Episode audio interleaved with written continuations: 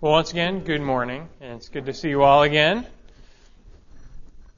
And I think of all the words in the English language that can really stop people in their tracks and arrest their attention, somewhere near the top of that list would be the subject of our text this morning slavery.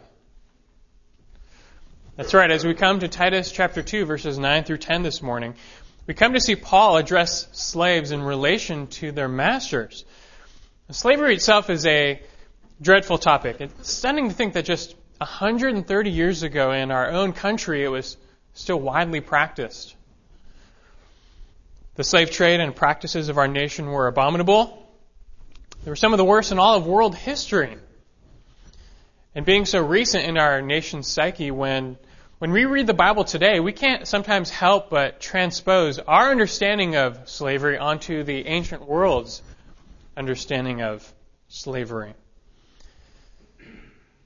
But slavery in the ancient world had its share of differences. For one, the Roman world was full of slaves. It's estimated that at times there were upwards of upwards of one third of the population were slaves. That's huge, one third. And contrary to medieval Europe and American slavery, ancient Roman slavery wasn't based on race. Most slaves were simply prisoners of war. Others became slaves through debt they could not pay. Some were sold into slavery, some were born into slavery. All in all, as time went on, slavery became an essential part of the Roman society and economy. As you can imagine, though, some instances of brutality existed. Some slaves were poorly treated by their masters, beaten, some even killed. And anytime you have something as wicked as slavery itself, you're going to have abuses of, of it. However, many slaves were treated well in the ancient world.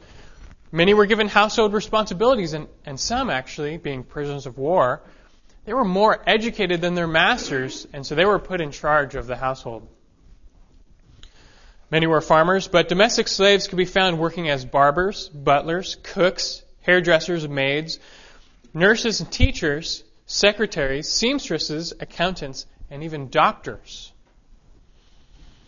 Many slaves were treated as members of the household, and some were even set free. Furthermore, while at first Roman law did not protect slaves, later it did. Slaves were protected by Roman law from harsh treatment, and they could appeal to the court system if they were harshly treated. So that's just a, a brief snapshot of slavery in the ancient Roman world, which, as you know, is the world of the New Testament. It, it kind of begs the question, though what does the Bible say about slavery? I mean, if it really was as pervasive as, as we think, then surely the biblical writers have something to say about it. And indeed they do. They have much to say about it.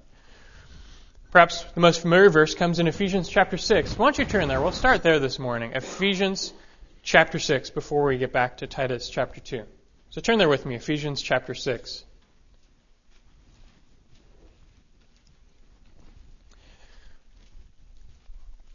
Section of Scripture referred to as the household code. Paul speaks to husbands and wives, parents and children. And now he talks to slaves and masters. And let's just, just take a look at one of the more familiar passages addressing slavery in Scripture. Ephesians chapter 6, verses 5 through 9.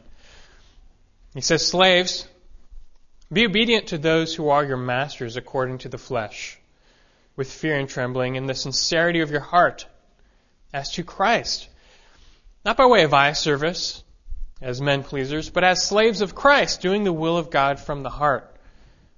With good will, render service as to the Lord and not to men, knowing that whatever good thing each one does, this he will receive back from the Lord, whether slave or free. And masters, do the same things to them, and give up threatening, knowing that both their master and yours is in heaven, and there is no partiality with him. It's pretty interesting. Here, Paul clearly addresses slaves and then the masters, but he doesn't really comment on slavery itself, the institution of slavery itself. And in fact, if you look at every single passage that intersects slavery in the New Testament, you'll find the same thing. The Bible does not address the institution of slavery itself. You're not going to find a charge to slaves to rise up and fight for their freedom, or even a charge to masters to release all of their slaves out of goodwill and justice. The Bible does not comment on slavery itself, but simply recognizes that it exists, recognizes that it was a part of the fabric of society at the time, and therefore opts to address masters and slaves themselves. Now you might question this. Why doesn't the Bible react harder to slavery? I mean, if God is righteous, why doesn't He come out in Scripture and condemn the institution of slavery? Those are good questions. Those are valid questions to ask. In fact, you should be asking those types of questions and searching for their answers in Scripture. That's how you come to a better understanding of God and Scripture. So I, I figured as we get started this morning, before we get into Titus 2, let's ask those questions. Why does the Bible take this approach to slavery? Some would answer this question by pointing out the differences in slavery. As we talked about, Roman slavery was not American slavery. It had nothing to do with racism, and it did not mean a total lack of freedom. Some would say that ancient slaves were closer to servants or employees than traditional slaves. And there's actually a lot of truth to that. That is, in a large degree, true. But that's not a complete answer. Others would point out that the Bible doesn't tear down slavery because slavery is just a type of authority structure, and God is not opposed to authority structures. After all, they would argue, there's no such thing as absolute freedom. Nobody is free to do whatever they want. Everybody answers to someone to some degree. So they would say slavery, it's not a problem of type, but of degree. In other words, some would argue submission to the government, or even submission to an employer, can be construed as types of slavery. You're not free to do exactly as you wish, and it is God's will for you to obey your superiors. And yeah, I think there is some truth to that response. God does tell us to submit to even highly oppressive governments, and some could construe that as a form of slavery. The justification then is that the Bible is opposed to the injustices of slavery, but not this master slave relationship itself. But I think overall, there, there's a deeper, there's a more accurate answer than what people have proposed. You know, why doesn't the Bible outright attack the institution of slavery. Because the institution of slavery is not man's ultimate problem. New Testament writers are not interested in tearing down human institutions because they're not the root cause of man's problem. So what is? What is the root cause of man's problems? It's the heart. It is the sinful and wicked heart of man. The wickedness of slavery, it's merely an expression of the wickedness found in man's own heart. If you tear down slavery like a weed, some other evil expression will just take its place. John MacArthur in his commentary, I think he really hits that nail on the head here. Listen to what he says. He writes, quote, The issue is always the heart of man which when wicked will corrupt the best of systems and when righteous will improve the worst. If men's sinful hearts are not changed, they will find ways to oppress others, regardless of whether or not there is actual slavery. On the other hand, spirit filled believers will have just and harmonious relationships with, with each other no matter what system they live under. Man's basic problems and needs are not political, social, or economic, but spiritual. End quote. I, I think that's just right on. And knowing what we know about man's depravity, that makes perfect sense. From the perspective of the New Testament writers, abolishing slavery, it's not going to solve man's sin problem. Just even in countries with no slavery like America today, guess what? Wickedness is still everywhere. It's pervasive all these countries that abolish slavery, which is the right thing to do, don't get me wrong, they're still extremely wicked. Why? They haven't gotten to man's heart problem. Rather, if you want to change a person's eternal destiny, which is the most important thing, and at the same time make society better, you have to go after the wicked heart of man. And that's what the Bible does. That's what the writers of Scripture focus on. Hence, the direct instruction to the slaves and the masters as they are. God wants slaves and masters to display Christ by treating those above them and below them with respect, dignity, and love. And just imagine, wouldn't that totally transform, if not outright abolish, slavery itself without the need for something like a civil war? And that's exactly what happened in several early Christian communities. Another commentator, Hendriksen, he writes, The grace of Christ working from within outward would become a penetrating leaven, tending to transform the whole lump. End quote. With this brief introduction in mind, now we can finally approach a text like Titus 2, verses 9 through 10 and rightly understand not only what God has to say about something like slavery, but also why he has to say what he has to say. And it is still so important that we do rightly understand such passages in Scripture. Because although we do live in a country without slavery, thankfully, we all are still subject to superiors. Are we not? Every single person we all still have those above us that we must submit to, be it the government or an employer or whatever. And so the application here, the application of the text to the, for instance, the employer-employee relationship, it's perfectly valid. We have much to learn from what God has to say here. And furthermore, let me remind you that in God's eyes, guess what? Every single person on the planet is a slave.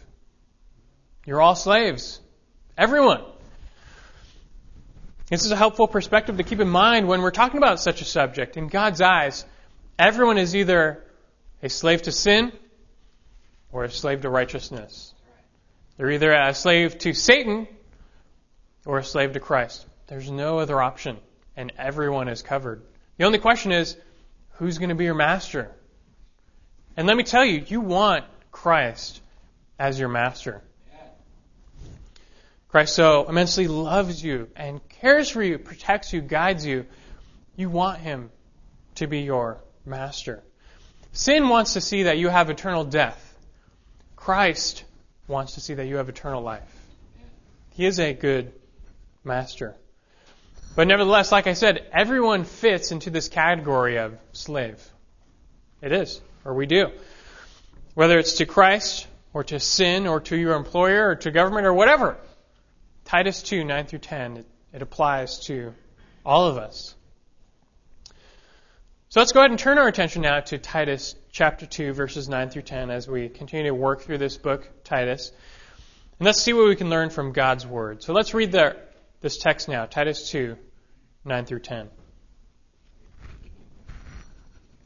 Urge bond slaves to be subject to their own masters in everything, to be well pleasing not argumentative, not pilfering, but showing all good faith, so that they will adorn the doctrine of God our Savior in every respect. Paul shifts gears. He's been talking to the older and the younger generation, speaking to spiritual leaders. Now he's turning attention toward slaves, bondservants in the NASB. The Greek word is doulos, and it just means slave. Straight up, slave. This word actually, it just so happens to be Paul's favorite word for introducing himself. And back in Titus chapter 1 verse 1, the, the first verse, he introduces himself as Paul, a doulos of God, a slave of God. And same thing in so many other letters. It's, it's his favorite way to introduce himself because he knows that he too is a slave. You maybe are wondering though, why does Paul even bring this up? Why even cover the topic of slavery and, and talk to the slaves on the island of Crete, which is where Titus was ministering. Why even bring this up? We have to first understand the Roman Empire was very nervous when it came to their slaves. Like we said at times, there was up to a third of the population that were slaves. That was a huge risk to the empire. If those slaves ever gathered together and revolted, it would be bad news for the Roman Empire. And that happened. Surely you've heard the name Spartacus. He was a Roman slave who got his freedom and gathered together several other slaves, revolted, they formed an army, they defeated several Roman legions, and they almost got to Rome before they were put down. There's another large scale rebellion on the island of Sicily as well. And the Romans, they dealt severely with these uprisings, but they always feared another Spartacus. They always had that fear. They always feared another rebellion from the slave population. The Roman philosopher Seneca, he tells of this proposal that made it to the Roman Senate. Where they proposed, you know, let's, let's make all the slaves wear this article of clothing that will distinguish them from the crowd. That way we can know who they are whenever we're walking around town. Let's make them wear this special clothing. But once the senators realized that this might actually result in the slaves becoming conscious of their own strength and numbers, they abandoned the idea. It just shows you how scared they were. Now, here's the point any person or any new religion that even seemed to support slave uprisings would be severely dealt with by the Roman Empire. So now, do you understand why Paul so often addresses slaves and masters? The last thing he wants is for this brand new thing called Christianity to be falsely labeled as being anti Rome. More and more people were becoming Christians. More and more slaves were becoming Christians. And Paul wanted to make sure that they were honoring God by submitting to their masters and submitting to the government. It's one thing to be persecuted for following Christ. It's another thing to be persecuted for rebelling against the authorities. And Paul wanted to make sure that the churches were avoiding the latter. And this all still applies to us.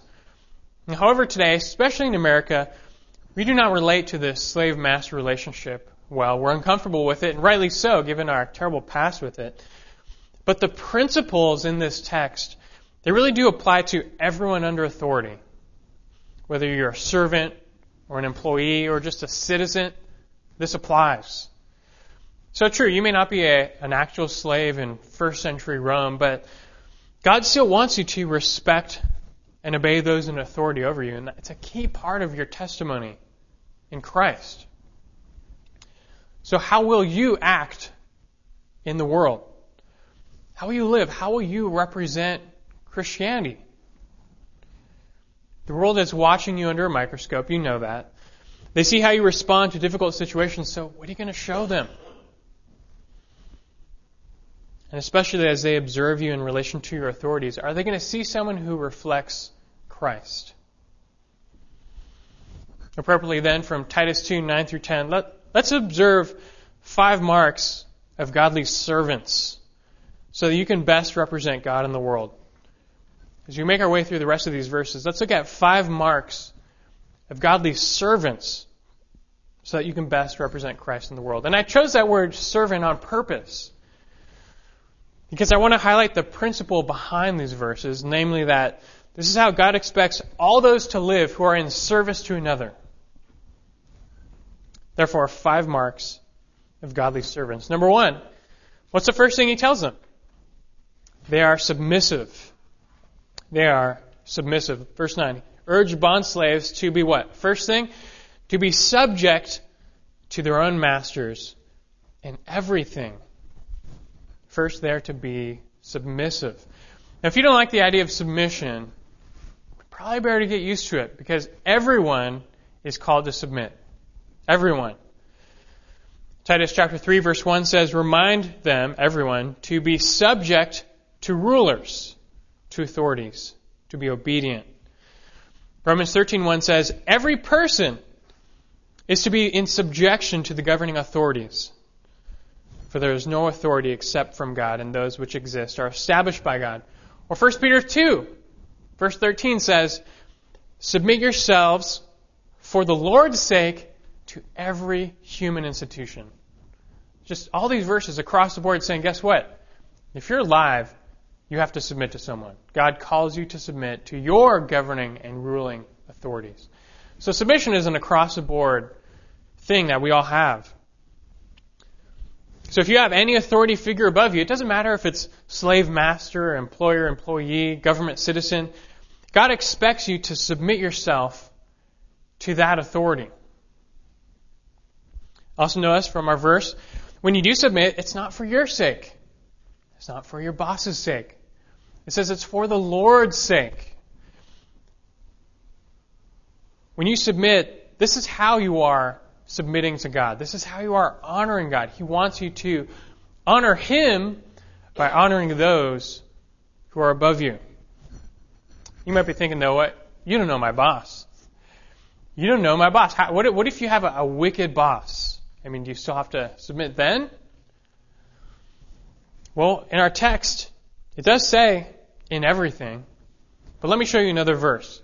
Turn with me to 1 Peter chapter 2. 1 Peter chapter 2, it's pretty close to the end of your Bible. And here's another key verse where Peter now takes a turn at addressing slaves and masters.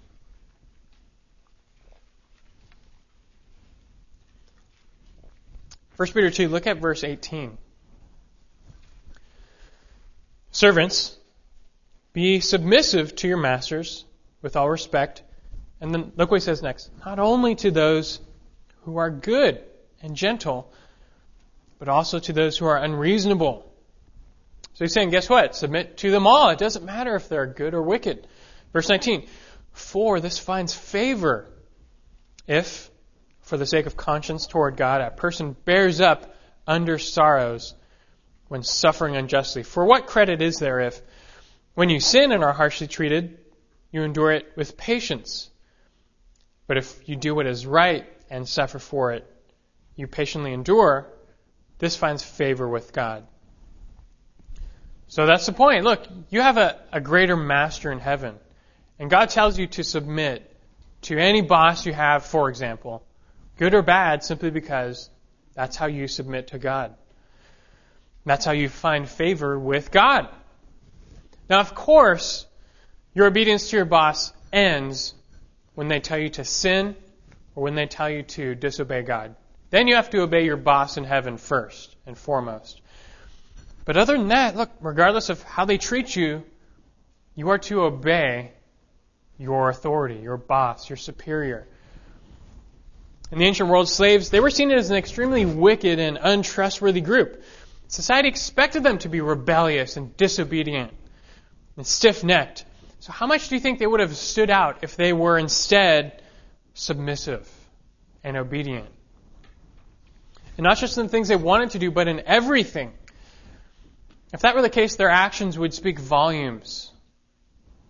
And it's the same today. I'm probably telling you nothing new here, but guess what? Someday, you're going to have a boss who's not going to care about you. They don't care about you. They don't want to get to know you. They just want you to do your job. Probably not surprising to some of you. He or she is going to be harsh with you because they're used to dealing with disobedient and unruly workers. In fact, they expect their employees to be lazy and unruly. You know what they're not expecting? Their employees to be submissive and joyfully obedient. So, how do you think you can most impact such a boss? It's by submitting, by doing what he or she says, by honoring and respecting them. Sooner or later, they'll take notice. They'll get caught off guard because that's not how people normally act. They don't normally submit so joyfully to their authorities. And when that day comes, that day will be your window for the gospel. But even if that day doesn't come, guess what? This is simply how you please God. Remember, at the end of the day, if you have if you're having trouble submitting to your boss, in reality, you're having trouble submitting to God. Your submission issue is with God, not your boss. So will you submit to God and live how He tells you to live?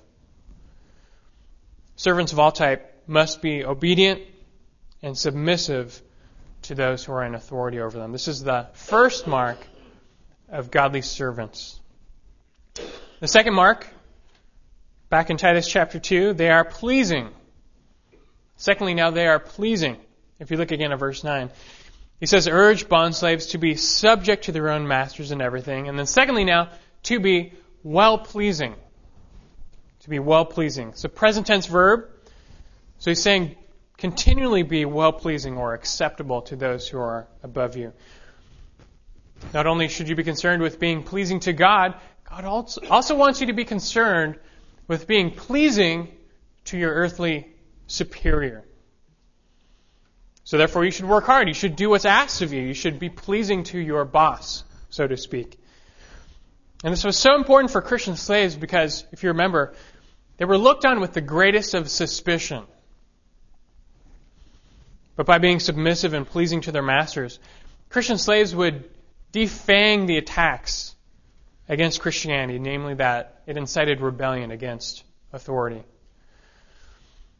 You have to remember how you are at work has such a huge impact on what others think about you and Christ and Christianity and the gospel. You're taking God's name. You're calling yourself a Christian. So when they look at you, they're judging Christ and Christianity. So what are they going to see? I have heard of Christian businessmen who will only hire Christians because they're the best workers and most faithful, faithful and loyal. But I've also heard of businessmen who will never hire Christian workers because they are the laziest workers taking advantage of their boss's kindness. The point is this don't give Christ a black eye at work. Don't give the image of Christ a black eye at work. Even at work, let people see how Christ has truly changed you for the better. And you do this by being pleasing, by being pleasing to those who are in authority above you. This term for well pleasing that we have here, it's used several times in the New Testament, but every time it's used, it's in relation to God. Every single time. For instance, 2 Corinthians 5 9 says, Therefore, we have as our ambition, whether at home or absent, to be pleasing to Him, to be pleasing to God. In fact, in Titus 2:9, it seems to be the only place in the whole Bible where this word may not be used in relation to God. But for that reason, I actually think Paul is intending a little double entendre here. In other words, he's urging slaves to be well pleasing to their earthly masters, but at the same time, to be well pleasing to their heavenly master. You catch that? You should aim to be pleasing to your earthly boss, you should have as an underlying motivation to really be pleasing to your heavenly boss. Here's how it works. Every time you submit to your boss, for example, you're submitting to God. Every time you obey your boss, you're obeying God. Every time you please your boss, guess what? You are pleasing God. That's how He wants you to live. Maybe you need some proof. Well, let me show you. Colossians chapter 3. This verse worth showing you. Turn to Colossians chapter 3, just backwards a little bit. And then look at verse 22. Colossians 3 22. Here's yet another verse where slaves and masters are addressed. And see what this one says Colossians 3, verse 22. Slaves, in all things, obey those who are your masters on earth. Not with external service, as those who what? merely please men, but with sincerity of heart, fearing the Lord.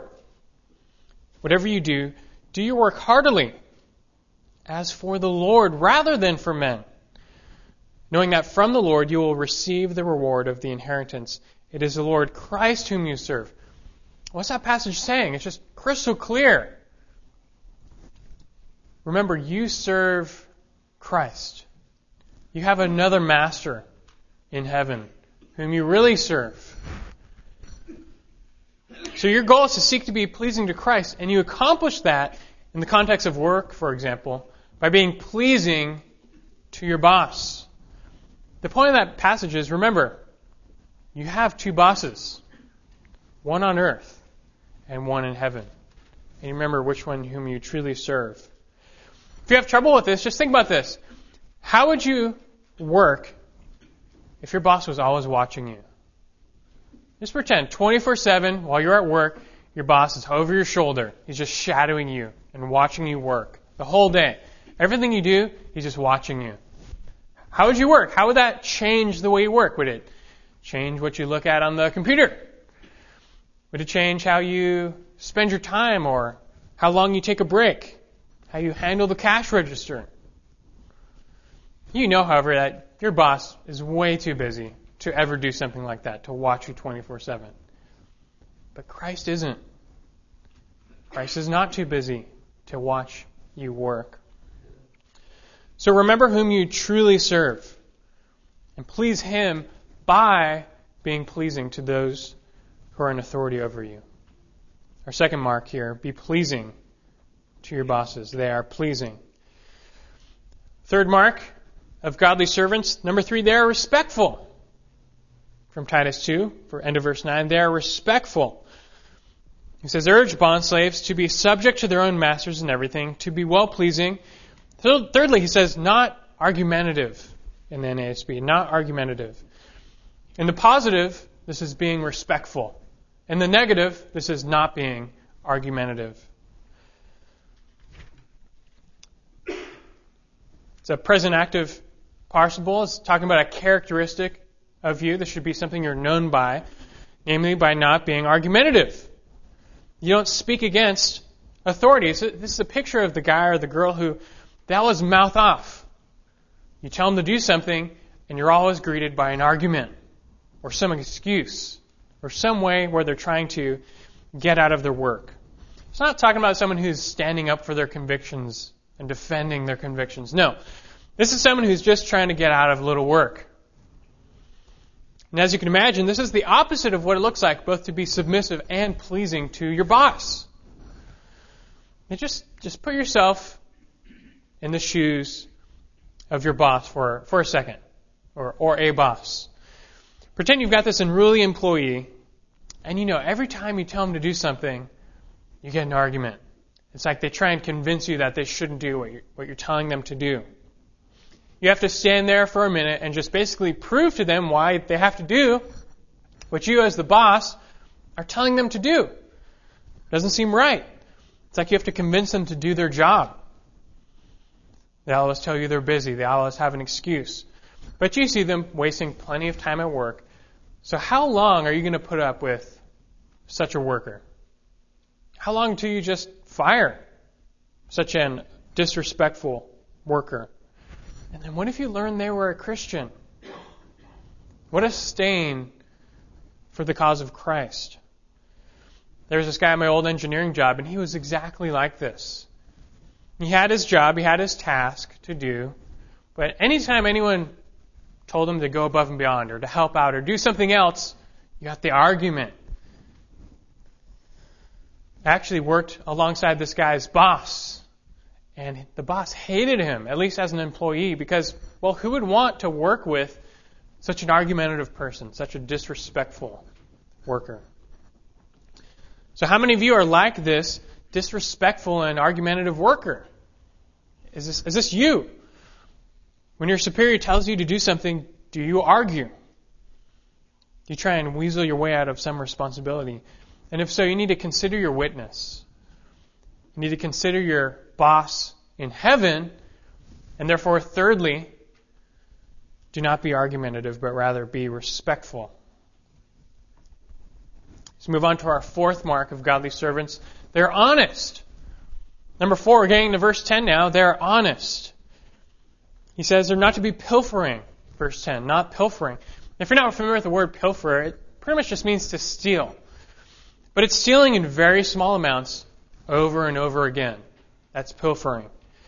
The best example of this is Judas Iscariot. Do you remember the story? Mary, in John chapter 12, Mary comes and she anoints Jesus before his death with this very costly perfume. Remember that? She kind of breaks it, pours it over him. And it says that this perfume is worth an entire year's wages. You guys, just, just imagine saving up for a year just to buy your wife a one bottle of perfume. Probably doesn't seem worth it. For Christ, it was worth it, but Judas was not happy with this. And he complained and he said, Why wasn't this perfume sold and given to the poor? Oh, he's so righteous. He's just looking out for the poor, right? But no, John 12:6 says, Now he said this, Judas, not because he was concerned about the poor, but because he was a thief. And he had the money box, and he used to pilfer what was put into it. Judas kept the money. In hindsight, not a good idea. But at the time, he was the keeper of the money, and a dollar here, a dollar there into his own pocket, that's pilfering. And stealing was a major problem among, among slaves in the ancient world because they oftentimes had full access to their master's household. And they could easily steal small things that nobody would notice. And every now and then, don't you hear a story in the news about some maid getting arrested because she, he or she was caught stealing some jewelry from their employer? It still goes on. But nonetheless, still relevant for today. Just think about how many people work a cash register job, for instance. And just, just how easy it would be, just, just sneak a 20. Sneak a 20, no one would ever know. Or just imagine this, if you could somehow steal a dollar an hour, that's like getting a dollar an hour raise. That's pretty good, right? And maybe you've never done this and you would never do steal from work like that, but there are plenty of ways to steal from work these days. Do you ever lie on your timesheet? Maybe you report that you worked longer than you did. You say you got in at 7 when you really got in at 7:20. Took a 40 minute break when you were really supposed to take a 30. That's stealing. That's stealing time and money from your employer, and it doesn't belong to you. Or have you ever used company goods for yourself? Take office supplies home, use the company car more than you should, Make long distance calls. Well, that one's kind of before the era of cell phones. Any time, any way you take time, money, and resources from your work without approval, you're pilfering. You're stealing. Just remember again, you're trying to please your heavenly boss. That's what you need to keep coming back to. How can I work in such a way where I'm pleasing not just my earthly boss, but my heavenly boss? So are your actions pleasing to Him? If, if you need some help, just practically ask yourself, okay, should I do this? Or should I spend this time if my boss knew about it? If your answer is, I probably shouldn't do that if my boss was here, yeah, you probably don't want to do that. Probably not a good idea. Godly servants, godly workers are those who are honest. And certainly do not steal. Now we can finish up our last mark, number five, last mark of godly servants. They are faithful. They are faithful. In verse 10, he says, not pilfering. And then lastly, showing all good faith. Showing all good faith, which is in stark contrast to the ultimate faith, unfaithfulness, which is stealing. Here, the godly servant shows all good faith. They're faithful, reliable, trustworthy. This means you show yourself to be completely faithful in goodness. You're not going to defraud your employer. You're not going to seek the harm of their business. You're going to do what's best for them. This is where you are dependable and reliable even when you're not being watched. And trust me, this is what employers want. And with Angel's wedding planning business that we started to get us through the seminary years, came to the point where we needed to hire some help, hire some employees. And trust me, the most important thing is faithfulness. Just give me someone who's faithful and I can work with them. The same thing applies in ministry. Just give me someone who's faithful. We said a couple of times now, slaves back then had a terrible reputation. I mean, think about this. Why do you think Paul has to urge slaves to be submissive and faithful. It's because they weren't being submissive and faithful. Why do you think he has to remind them to not argue and steal? It's because they were arguing and stealing. It's what they were known for. And so all the more so, believing slaves had a huge opportunity to really stand out. Not by rebelling, but by obeying. Not by slacking off, but by proving themselves to be faithful. That's how they would witness to Christ. By living according to this standard, they could really display Christ to their masters. In fact, look how verse 10 ends. Look at the end of verse 10, Titus 2. He says, So that they will adorn the doctrine of God our Savior in every respect. This really goes back to all of verses 9 and 10. He's saying those who serve must be submissive, pleasing, respectful, honest, and faithful. Why? So that they will adorn the doctrine of God our Savior in every respect. And this is huge. This is getting your motivation right. You're not trying to be a good worker to impress your boss, get a raise, get a promotion. That's not your ultimate goal. What is? You're trying to honor God here and be pleasing to Him. Do you really believe that? Is that what ultimately drives you at work? Deep down. And if not, this, what, this is what needs to be your motivation. Specifically, verse 10 says that through being a godly servant, you are adorning the doctrine of God. You're adorning it. To adorn here means to place things in order or arrange them such that they are better.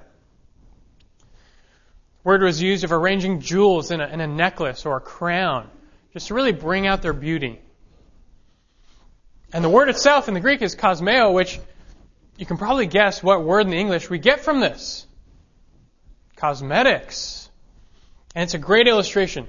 The point is, when you live as a godly worker, it's like you're putting cosmetics on the gospel.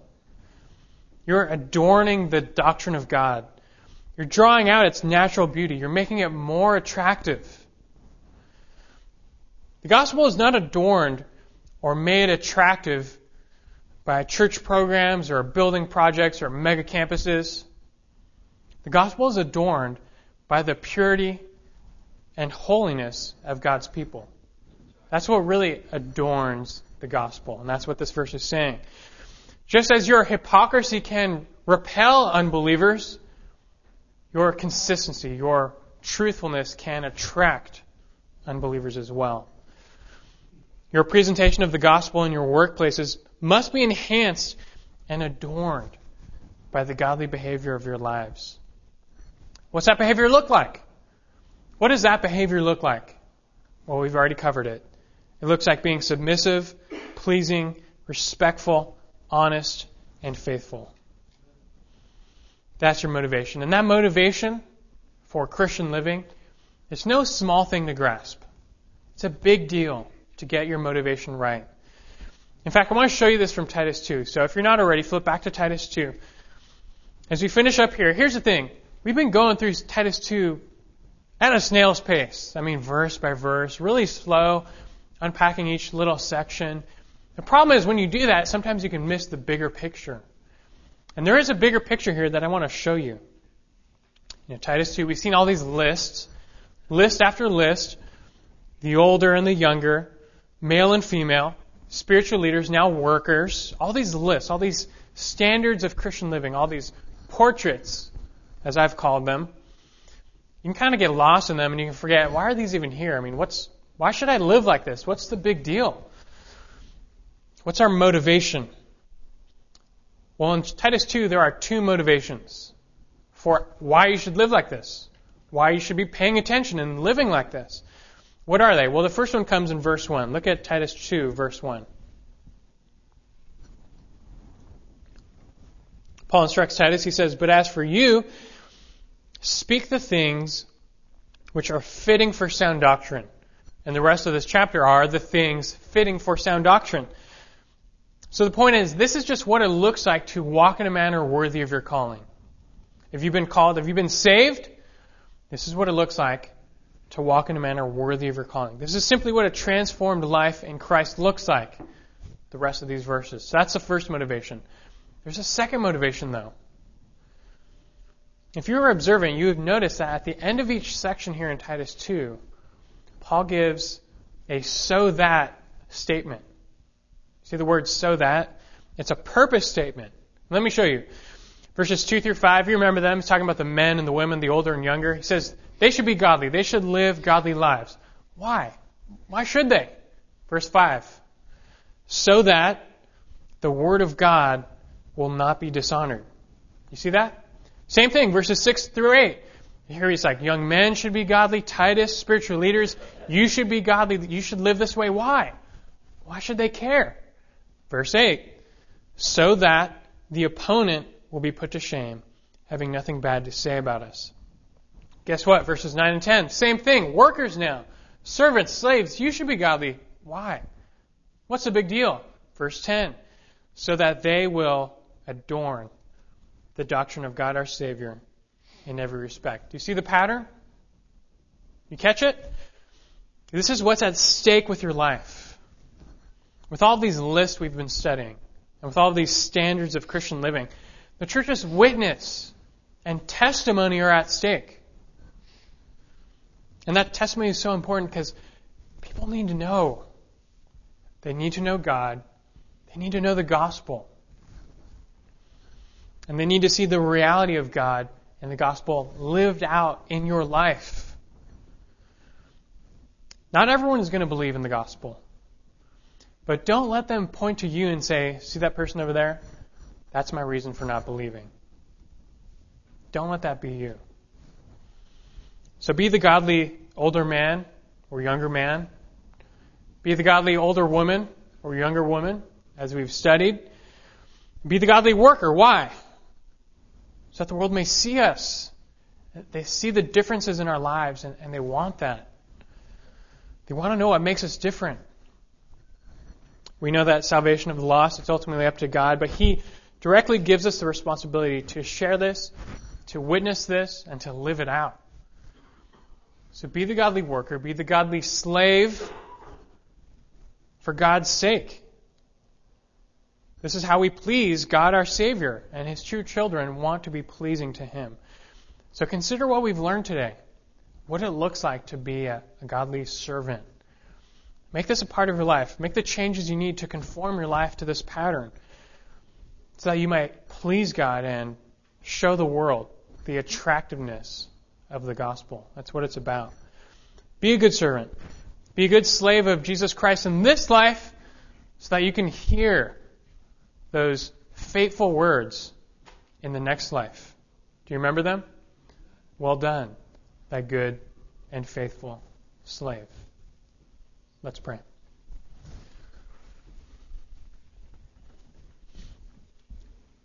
Father God, we do indeed pray and we do indeed long to hear those words when our eyes shut in this life and they open in the next. Well done, thy good and faithful servant. Well done, thy good and faithful slave. We, we want to hear those words. Lord, enable us to be the men and women, the, the workers, the servants, the slaves you want us to be. We are all slaves of Christ, and we are thankful for that. You've redeemed us out of slavery to sin, and you have transferred us to the kingdom of your Son and made us his slaves. We praise you for that. Help us now to live as good slaves. Far be it from us for being the wicked slave, the unruly one, Lord. But as we see this this pattern in Titus 2. May it be our lives. Pray for the members of Berean Bible Church that they would be good slaves, that they would be good servants, that they would be good workers. I pray for all the people that are impacted by us at this church in the world, that they would just see us and they would know something is different about us. That they would want to come to know the God that we serve, to find out what makes us so different, Lord. We look to you for this. May you help us in our pursuit of godliness, to be godly men and women, godly workers. But may we always look to be pleasing to you, our, our boss who is in heaven. In your name we pray. Amen.